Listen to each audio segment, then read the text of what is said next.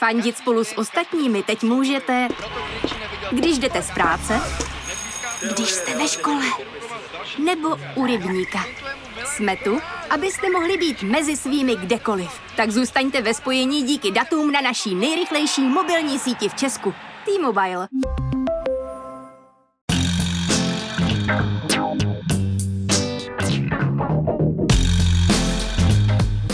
Je pátek 29. dubna, 64 dnů od ruské invaze na Ukrajinu.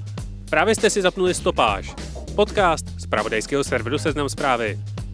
Mé jméno je Jan Kordovský a tenhle týden mě nic neděsí víc, než trochu zapadlá zpráva generálního tajemníka OSN, že největší světoví znečišťovatelé mají 36 týdnů na to začít s drastickým snižováním emisí. 36 týdnů, 252 dnů, ani ne rok. Kromě toho jsem si tenhle týden povídal s mým kolegou Pavlem Kasíkem o open source informacích, které pomáhají v šetření válečných zločinů nebo přímo na bojišti. Ale ještě předtím jsem pro vás jako každý týden vybral přehled těch, alespoň podle mě, nejzajímavějších zpráv z uplynulého týdne.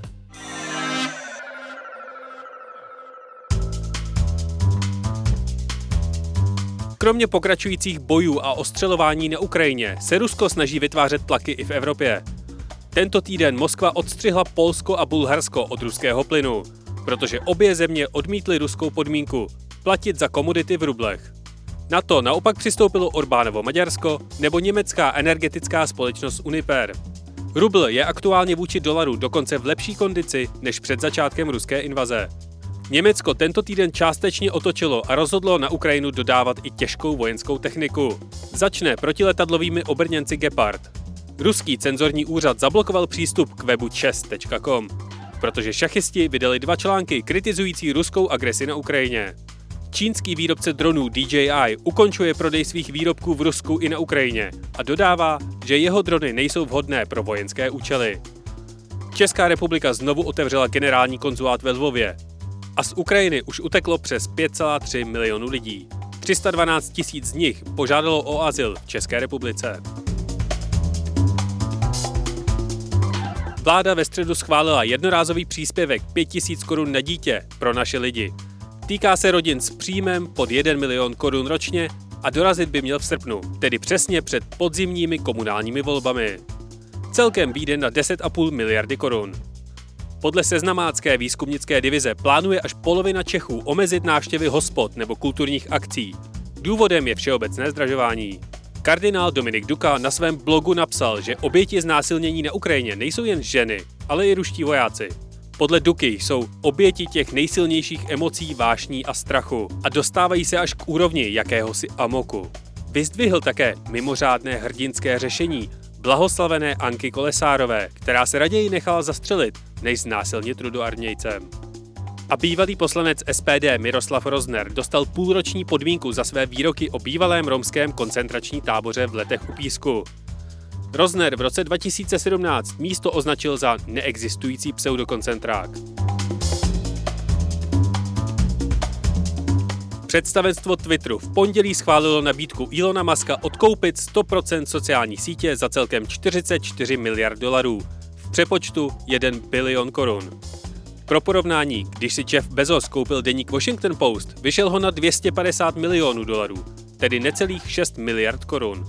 Banka Morgan Stanley pomohla Maskovi zajistit financování v celkové výši 25 miliard dolarů. 12,5 miliard přitom podnikatel kryje primárně svými akciemi elektroautomobilky Tesla, jejíž tržní hodnota se od oznámení akvizice propadá. Zajímavou poznámku k nákupu měl kolega miliardář Jeff Bezos, který zmínil, že Tesla je poměrně závislá na svých operacích v Číně, což Maska staví ohledně Twitteru do snadno vydíratelné pozice.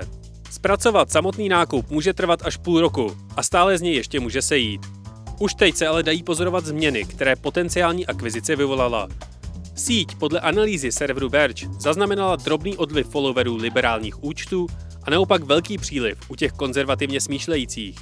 Musk je totiž zastáncem absolutní svobody slova. Termínu, který v praxi může znamenat cokoliv, a zavést ho na globální platformě nebude úplně snadné. Myslím si, že ve stopáži o tom ještě hodně uslyšíte. Tento týden patřil také prezentacím čtvrtletních výsledků technologických firm. Google čile roste, jen má oproti Loňsku vyšší náklady. Spotify nějak zásadně nepoznamenali kontroverze spojené s Joe Roganem nebo odchodem z Ruska. Hudbu skrz švédskou službu měsíčně poslouchá už 422 milionů lidí, což je o 19% víc než loni. Obrat Microsoftu vzrostl meziročně o 18%. Herní konzole Xbox se prodává nejlíp za posledních 11 let. A docela dobré zprávy přinesly výsledky také Facebooku, který přestal ztrácet uživatele. Od minulých výsledků ale firma přišla téměř o polovinu své hodnoty. Profit rostl skupině Meta nejpomaleji za poslední dekádu. Nedaří se mu vypořádávat s nastavením soukromí v zařízeních z iOS, růstem TikToku a migraci uživatelů celkově. Meta také tento týden oznámila, že otvírá svůj první fyzický obchod, ve kterém bude prezentovat svoji virtuální realitu a další hardware. Ve čtvrtek vyhlásil svoje výsledky i Apple, ale až po natočení stopáže, takže se k ním vrátíme třeba příští týden. A co se stalo ještě? Ve Washingtonské katedrále měla pohřeb Madeleine Albright. Čína chce během následujících čtyř let ve vesmíru trénovat, jak odklánět asteroidy od kolizního kurzu se Zemí. V pátek začíná oprava Barandovského mostu. V různých etapách potrvá až do roku 2025.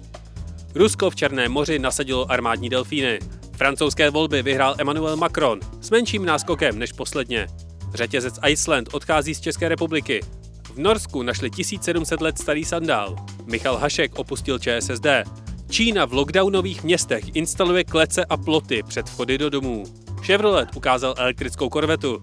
Švédsko a Finsko by měli zažádat o členství v NATO během května. J.J. Abrams bude točit film o Hot Wheels.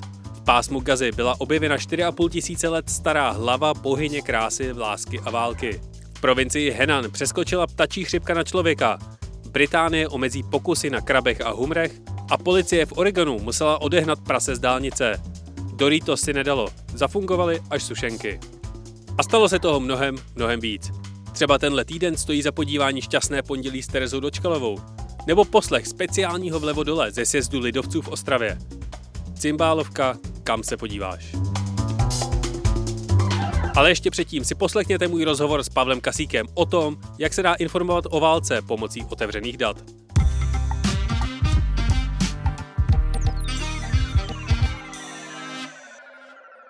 Protože už je tenhle týden přemaskováno, rozhodl jsem se udělat téma, které je zároveň lehce nadčasové, ale během války na Ukrajině i velmi konkrétní. Svého kolegy Pavla Kasíka se budu ptát na OSINT, Open Source Intelligence, což v překladu znamená spravodajství z otevřených zdrojů. O co vlastně jde, kdo na něm participuje a není náhodou dobré jen na nějaké předvádění se na Twitteru? Pavle, vítej počase opět ve stopáži. Ahoj. Kdyby si měl jednou větou schrnout, co vlastně OSINT, jestli tomu tak budeme říkat v průběhu celého rozhovoru, je a o co se snaží? Tak OSINT není nějaký jeden nástroj, což eh, by tak mohlo vypadat. Je to soubor různých metod, které využívají především internet a další otevřené zdroje a kromě toho velkou dávku trpělivosti, pečlivosti a nějakou systematickou práci eh, s různými zdroji nebo s různými informacemi z různých zdrojů, obvykle za účelem nějakého zjištění, ověření nebo třeba investigace. Takže tato zkrátka OSINT označuje nějakou organizovanou skupinu nebo organizované hnutí, anebo to fakt označuje tu metodu, kterým se ta data získávají nebo zpracovávají? Ona je taková hodně neurčitá nálepka. Myslím si, že někdy je to tak, že se ta nálepka až vlastně zpětně dává nějakým používaným věcem a to, že se jim ta nálepka dá, vlastně pomůže té oblasti se trošku rozvinout, protože eh, v úzovkách řečeno se z toho stane hashtag a najdou se tak lidé, kteří třeba by o sobě jinak nevěděli. Jinak eh, rozhodně to není jedna konkrétní metoda, je to spoustu metod a v podstatě určitě jsou lidé, kteří dělají OSINT a nevědí o tom. Spousta lidí určitě ve své praxi dělá nějakou práci s otevřenými zdroji a to bychom mohli nazvat tím OSINTem. Asi ta nálepka je užitečná hlavně proto, že když někdo teda cíleně se zabývá tím, že používá otevřené zdroje, tak vlastně může použít zkušenosti ostatních k tomu, aby ty, to své portfolium těch nástrojů rozšířil. Mohli bychom se na to dívat i z hlediska toho výstupu, to znamená, co má být výstup. a výstup má být eh, nějaká informace, která je ověřená takovým způsobem, že rozumně uvažující eh, člověk, který se snaží zjistit, jaká je pravda, tak by eh, nedospěl k jinému závěru, než ten, který je prezentován. No, takže je to víceméně taková hra s otevřenými daty, jak se co nejlíp dobrat toho závěru, o kterém si myslíme, že, že tam je. A jakým způsobem to ještě ověřit. Ano, je to, nebo z jedné strany se na to můžeme dívat jako postup novináře, z druhé strany bychom se na to mohli dívat jako třeba postup nějakého právníka, který se snaží vystavět nějaký případ tak, aby přesvědčil porotu. Akorát v tomhle případě to není nějaká porota 12 lidí, ale je to v podstatě tou porotou je často veřejnost. Pak se určitě ještě dostaneme k tomu, že OSIN samozřejmě používají i tajné služby a policie a spoustu dalších organizací, ale to není úplně to, o čem se asi tady bavíme, protože ty si zmínil ten Twitter a že se tím vlastně lidé tak trošku chlubí, co zjistili, tak to je spíš u té otevřené, řekněme, polodobrovolnické nebo dobrovolnické komunity. Jak si máme ta otevřená data vůbec představit? Prostě si sednu k počítači a začnu vyhledávat na vyhledávačích, prohledávat diskuzní fóra, anebo mají ti výzkumníci k dispozici i nějaké sofistikovanější nástroje? To je výborná otázka. Já, když jsem vlastně přemýšlel, jak to, jak to začít vysvětlovat, tak uh, si myslím, že by si každý mohl vlastně zkusit představit, jaká data nechal na sobě v otevřených zdrojích on sám nebo ona sama. To znamená, když si teď dáte 30 minut a zkusíte dohledat všechno, co by o vás někdo mohl na základě, řekněme, jména a místa bydliště, cokoliv, co by o vás dokázali vyhledat, tak si představte, co všechno to bude. Bude to nejspíš něco na sociálních sítích, bude to třeba nějaká poznámka ve školním časopise nebo v okresním přeboru, bude to možná zápis v nějakých rejstřících, pokud jste na firemním webu nebo jste vystupovali na nějakých konferencích, tak bude záznam tam. Pokud jste prodávali auto, tak eh, bude nejspíš k dohledání nějaký váš kontakt na nějakém archivu, třeba nějakého bazaru.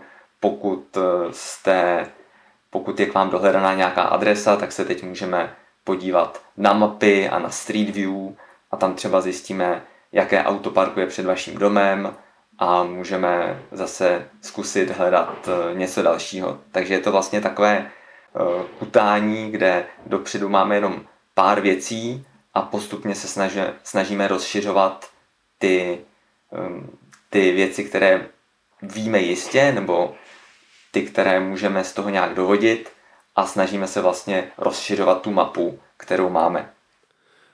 Já jsem zmiňoval ty sofistikovanější nástroje a když bych to namontoval na tenhle tvůj příklad, tak eh, v případě třeba, že neznám jméno a bydliště toho člověka, ale mám jenom fotku, umí tyhle ty výzkumníci dohledat třeba jenom z fotografie to, kde to vlastně může být? Teoreticky to možné je, jsou různé nástroje, které vlastně použijí třeba nějakou, mm, nějakou neuronovou síť natrénovanou třeba na datech ze sociálních sítí. To má třeba k dispozici americká policie a vím, že to teď dostala k dispozici právě ukrajinská armáda, která s tím experimentuje, že podle toho identifikuje třeba ruské vojáky zabité nebo zajaté, aby pak dala vědět rodinám v Rusku. Je to trošku kontroverzní využití a není to úplně to, co se obvykle spojuje s těmi otevřenými zdroji. Existují způsoby, jak um, provést reverzní vyhledávání fotky, to si může vyzkoušet kdokoliv, uh, buď v prohlížeči Chrome je, když klepnete na nějaký obrázek pravým tlačítkem, tak je tam možnost zpětného vyhledávání fotky nebo vyhledávání pomocí Google Lens a v podstatě můžete vyhledávat část fotky nebo celou fotku a podívat se, jestli už není nikde na internetu. Tak takových nástrojů je několik. Já osobně doporučuji třeba, je to bohužel trochu depresivní, protože je ruský, ale ruský Yandex tak eh, do toho zpětného vyhledávání zakomponoval i právě tu neuronovou síť, nebo respektive rozpoznávání obličeje. Takže zkuste si tam nahrát svoji vlastní fotku a uvidíte, co všechno, co všechno na vás vypadne. Možná budete docela překvapení. Co jsou, Pavle, ty nejznámější případy, ve kterých se svět dobral nějaké pravdy za pomoci otevřených dat? Tak jako první mě napadlo, napadla vražda, vražda vlastně bývalého ruského agenta Skripala, kterou se vlastně povedlo víceméně odhalit eh, pomocí právě otevřených zdrojů a vlastně na tom se podílel eh, tým eh, té vyšetřovací skupiny Bellingcat, která je v téhle oblasti vlastně největší jméno, největší hvězda. A pro nás v Česku je to zajímavé, protože to byli ti stejní pachatelé, kteří jsou spojováni i s těmi vrběticemi a vlastně na základě toho, že se Bellingcatu povedlo najít je v souvislosti se Skripalem, tak eh, si někdo eh, v Česku vlastně všiml, že oni v době, kdy došlo k výbuchu ve Vrběticích, tak eh, tito lidé byli v Česku a tím se vlastně spustila, spustila vlastně nová kapitola vyšetřování, která to pomohla objasnit. Dalším hodně slavným ověřením také, také z dílny Bellingketu. Já budu hodně mluvit o tom Bellingcatu, protože ty sleduju asi nejvíc, ale rozhodně to není tak, že Bellingcat má patent na ten osint, je to právě naopak. Oni se snaží i dělat semináře a pořádají různá školení a uh, jsou k dispozici různé návody, takže není to tak, že by si Bellingcat škudlil, uh, jak se to dělá. V podstatě zajímavé je i to, že jakákoliv osint reportáž nebo osint investigace je zároveň návod protože oni vás to musí naučit, jak to udělali, abyste vy to po nich mohli ověřit. Je to hodně podobné vědecké metodě, kdy nestačí jenom experiment udělat, ale musíte i popsat ten experiment způsobem, aby ho kdokoliv další mohl napodobit. A v tom je pak ta přesvědčivost toho osintu. Pokud se nepletu, tak Bellingcat vlastně dal dohromady i report, který potvrdil, že eh, let MH17, který se střelili Rusové na Ukrajině, tak opravdu se střelili Rusové na Ukrajině a dokonce identifikovali i tu konkrétní zbraň, kterou to bylo vykonáno. Konkrétní zbraň, konkrétní jednotku, konkrétní lidi z té jednotky. Je to, to je jedno z jejich největších a nejznámějších vyšetřování, které se právě i dostalo eh, k, vlastně k oficiálním zdrojům, že to vlastně z toho, z toho neformálního internetového detektivování pak přerostlo v to vyšetřování a oni vlastně už od začátku to s tím dělali, že vlastně cílem není jenom přesvědčit někoho na Twitteru, ale cílem je najít něco, co se pak dá použít pro nějaký mezinárodní soud. Když se teď podívá člověk na ty metody, které tyhle vyšetřovací dobrovolníci používají, tak často operují i třeba s pár hodin starými eh, satelitními snímky. Jak se k ním můžou dostat?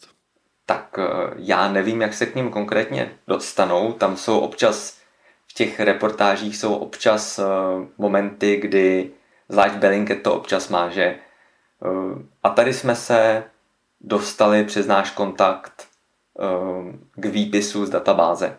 A teď vlastně člověk neví, jestli ten, tu databázi našli někde volně na internetu, nebo jestli Eh, jim to někdo poslal jako anonymní typ a tak dále. Takže ne vždycky je jasné, kde přesně hm, to vzali. Jindy zase třeba využívají nějaké chyby v některých komunikačních platformách. Třeba v Česku je známý případ, kdy spoustu anonymních eh, podporovatelů nějakých konspiračních stránek bylo odhaleno právě díky tomu, že Facebook několik hodin místo jména stránky ukazovaly jméno administrátora. A pokud to zpravovali pod svým občanským jménem, tak najednou eh, novináři měli hromadu screenshotů, podle kterých mohli poznat, kdo které stránky spravuje. Na druhou stranu nemůže to být tak, že tímhle nějakým tajným fíglem oni by získali něco, co nejde, nejde ověřit jinak. Je to spíš tak, že jim to otevře nějakou, eh, můžeme si to představit jako tajnou eh, tajné dveře, které je dostanou do nějaké jiné části, ale oni, když pak najdou cestu zpátky uh, veřejnými chodbami, tak pak můžou ukázat tu cestu tou veřejnou chodbou. Takže nebudou muset vlastně použít um, ten fígl. Co se týče těch satelitních fotek, tak tam si myslím, že někdy to prostě koupí. Eh, třeba společnost Maxar, ta vlastně vydělává na tom, že prodává snímky a jim je jedno, jestli to někdo stahuje, protože tam bude stavět dům, nebo jestli to stahuje proto, že to chce ukázat ve zprávách, nebo jestli to stahuje proto, že podle toho chce ověřit pravost fotek. Takže to je asi nejjednodušší. Kromě toho jsou stránky, které vlastně, je to vlastně takové tržiště, kde vy nakreslíte na mapě, který úsek vás zajímá, zaškrtáte, o jaké rozlišení máte zájem a jaký datový rozsah a vlastně se dostanete na seznam nabídek od různých společností, kolik by chtěli za ten snímek, v jakém rozlišení jsou schopni dát, ukážou vám náhled, takže můžete použít, posoudit, jestli tam třeba zrovna nebyly mraky, to je problém těch satelitních snímků. Když jsou tam mraky, tak jsou tam mraky. Takže byste si koupili vlastně šeť. A kromě toho spoustu věcí se dá vlastně ověřit z otevřených eh, dostupných věcí, které jsou vidět třeba v rámci Google Earth, to je velmi populární nástroj, jednak protože je zdarma a jednak proto, že tam vlastně člověk může procházet eh, různé satelitní snímky z různých období a srovnávat je navzájem. Takže to je taková hodně zajímavá metoda. S tím vlastně souvisí i metoda používání fotek Street View, eh, obvykle Google Street View, ale jsou i další firmy, které dělají podobné mapování na úrovni ulice. Seznam dělá třeba mapování v rámci Česka, Microsoft se taky o něco takového pokoušel, Apple taky něco takového dělá, prostě spousta těchto věcí a nejde o to, eh, že jedna ta firma to dělá lépe, tak ty ostatní nebudeme používat, protože nikdy nevíme, jestli náhodou nám se nebude hodit ta fotka té ulice zrovna, zrovna od nějaké jiné firmy. Takže většinou se používá všechno, co je k dispozici. Kdo má čas, peníze a energii tahle ta data tímto způsobem zpracovávat? Co za lidi OSINT dělají? To je výborná otázka. Já chci říct, to by asi mělo zaznít, že já nejsem žádný osintový expert. Já jsem fanoušek a mm, obdivovatel a možná mm, amatér, který, který to používá sem tam, když se něco hodí. Když nějaké mm, osint vyšetřování dělám, tak eh, si to v podstatě musím omlouvat, že to dělám částečně v práci a částečně ve volném čase, protože je to většinou hodně nadlouho a dost často pak výsledkem je, no tak jsem ověřil, že to nemá cenu psát. Takže tohle z pohledu zaměstnavatele samozřejmě není něco, co se pak dá snadno ukázat. Eh, vím, že hodně lidí to dělá vlastně, je to koníček, někdo dělá eh, geocaching v přírodě, tak někdo dělá ten geocaching doma. Pro někoho je to třeba i prostředek pro něco, že člověk dělá něco, co má smysl, na čem záleží, Třeba občas Interpol požádá právě tuhle komunitu, jestli by jim pomohla s identifikováním nějaké fotky. A často je to fotka, která by mohla vést k identifikaci e, sexuálního predátora, který třeba natáčí někde dětskou pornografii. Vlastně tuhle tu práci s otevřenými zdroji samozřejmě nedělají jenom fanoušci a amatéři, ale dělají to i profesionálové vlastně z různých rozvědek a z policie a tak dále. To znamená, že pro některé lidi je tohleto i způsob, jak na sebe třeba upozornit a získat někde třeba pak práci a pracovat pak pro vysněnou, ať už je to CIA, FBI, Interpol a tak dále. No a jakým způsobem si tyhle ty výstupy potom zveřejňují? Já když na něco přijdu a chtěl bych to sdělit světu, eh, tak eh, jak se to nejčastěji dělá? Tak ty jako novinář by si to asi publikoval Eh, v rámci, v rámci svého média. Dost často to lidé publikují na vlastně svých sociálních sítích nebo třeba v rámci blogu nějaké té organizace typu Bellingcat. Dost často je to taky tak, že to vyšetřování není nějaké v izolaci. To znamená, že se vlastně vyšetřování rozjede a různí lidé ze světa vlastně k němu přispívají nějakými dílky, které to pak pomáhají posouvat. Třeba Bellingcat, eh, to je taková hezká, hezká ukázka. Nevím, jestli si pamatuješ, jak eh, byly fotky Andreje Babiše mladšího na Krymu, tak se začal spekulovat, jestli jsou ty fotky pravé nebo falešné a hodně lidí se pouštělo do toho, že to zkoušeli ověřit takovým tím, podívejte se, tady ta noha a ten stín, že to spolu nesedí, to je jasná montáž a tak dále.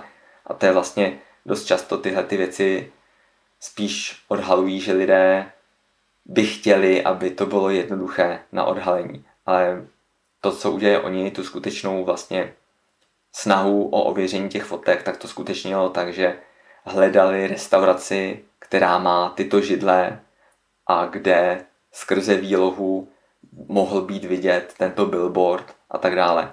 A k tomu vlastně použili uh, tu svoji komunitu. Takže tweetli ty fotky a ptali se lidí, jestli jim můžou pomoct něco identifikovat a pak někdo řekl, já vím, kde se vyrábí tahle židle, tak podle té židle našli, které hotely by to mohly být a tak dále. Takže jsou to často takovéhle maličkosti a vlastně to zvnějšku může vypadat i hra, v tomhle případě to i víceméně hra byla, byl to takový trénink. No a pak někdy zase může jít o hodně, někdy to může být právě identifikace toho, odkud se natáčí dětská pornografie nebo eh, kdo se střelil letadlo. Takže jsou to, někdy jsou to legrácky a někdy jsou to smrtelně vážné věci. No a když se zaměříme na Ukrajinu, tak eh, z jakých dat aktuálně tyhle ty investigativci čerpají uh, informace a k čemu je využívají?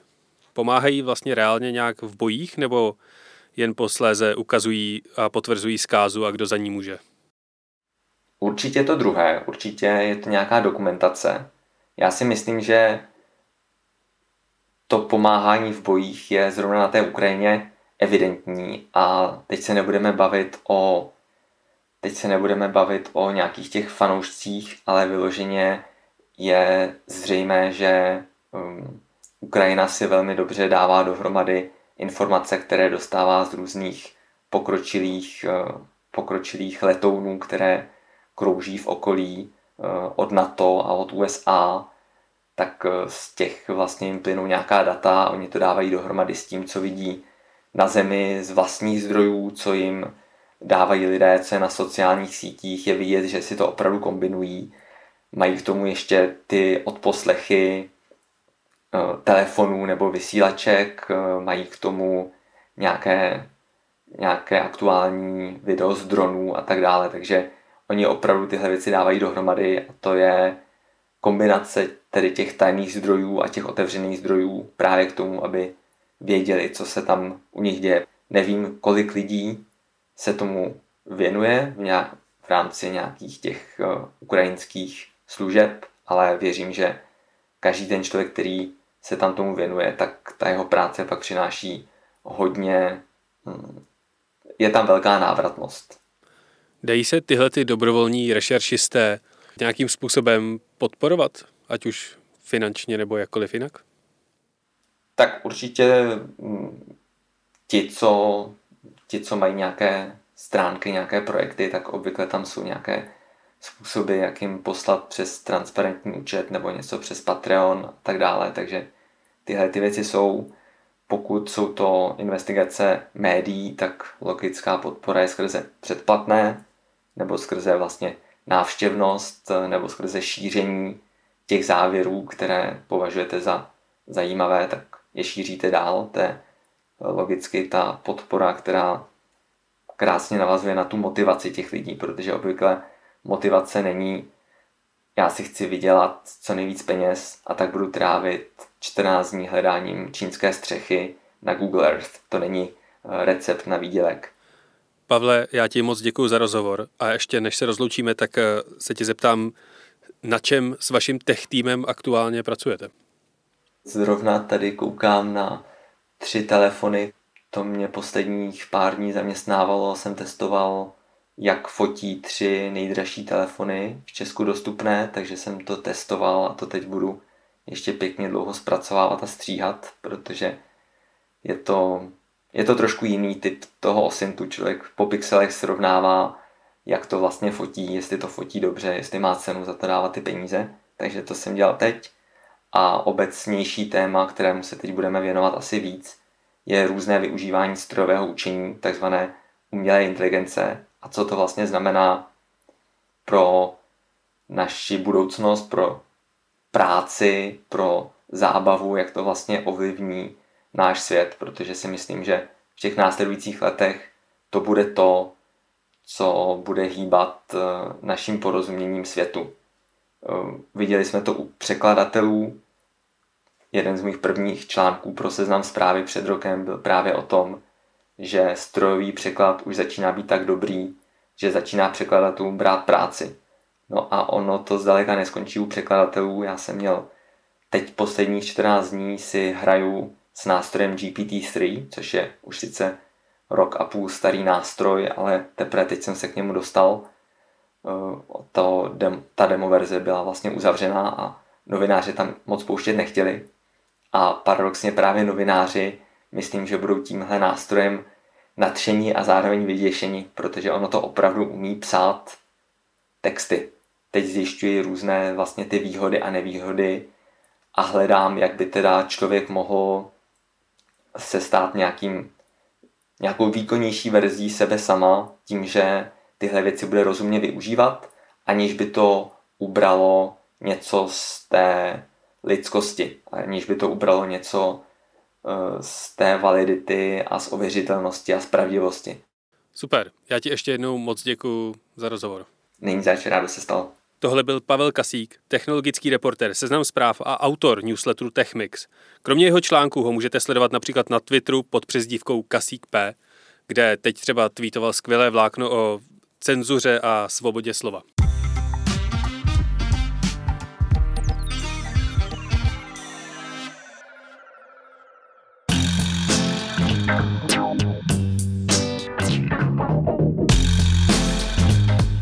A to je ode mě pro tento týden opět vše. Všem moc děkuji za pozitivní i kritické ohlasy, ať už v recenzích v Apple Podcast, mailu, nebo třeba během naší mise do Ostravy, protože není nic horšího, než vysílat do vzduchoprázdna.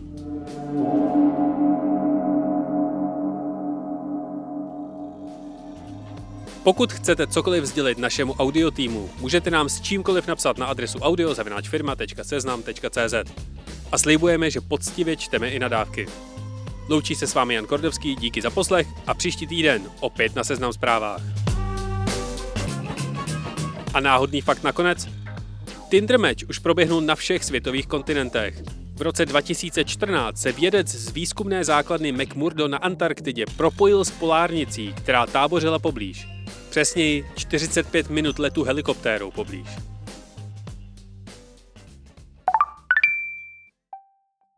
Tady je Lenka Kabrhelová a 559.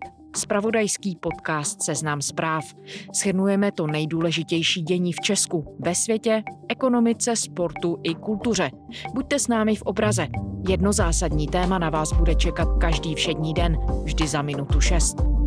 Poslouchejte kdykoliv a kdekoliv. Najdete nás na adrese podcasty.cz, na stránkách Seznam zpráv a ve všech podcastových aplikacích.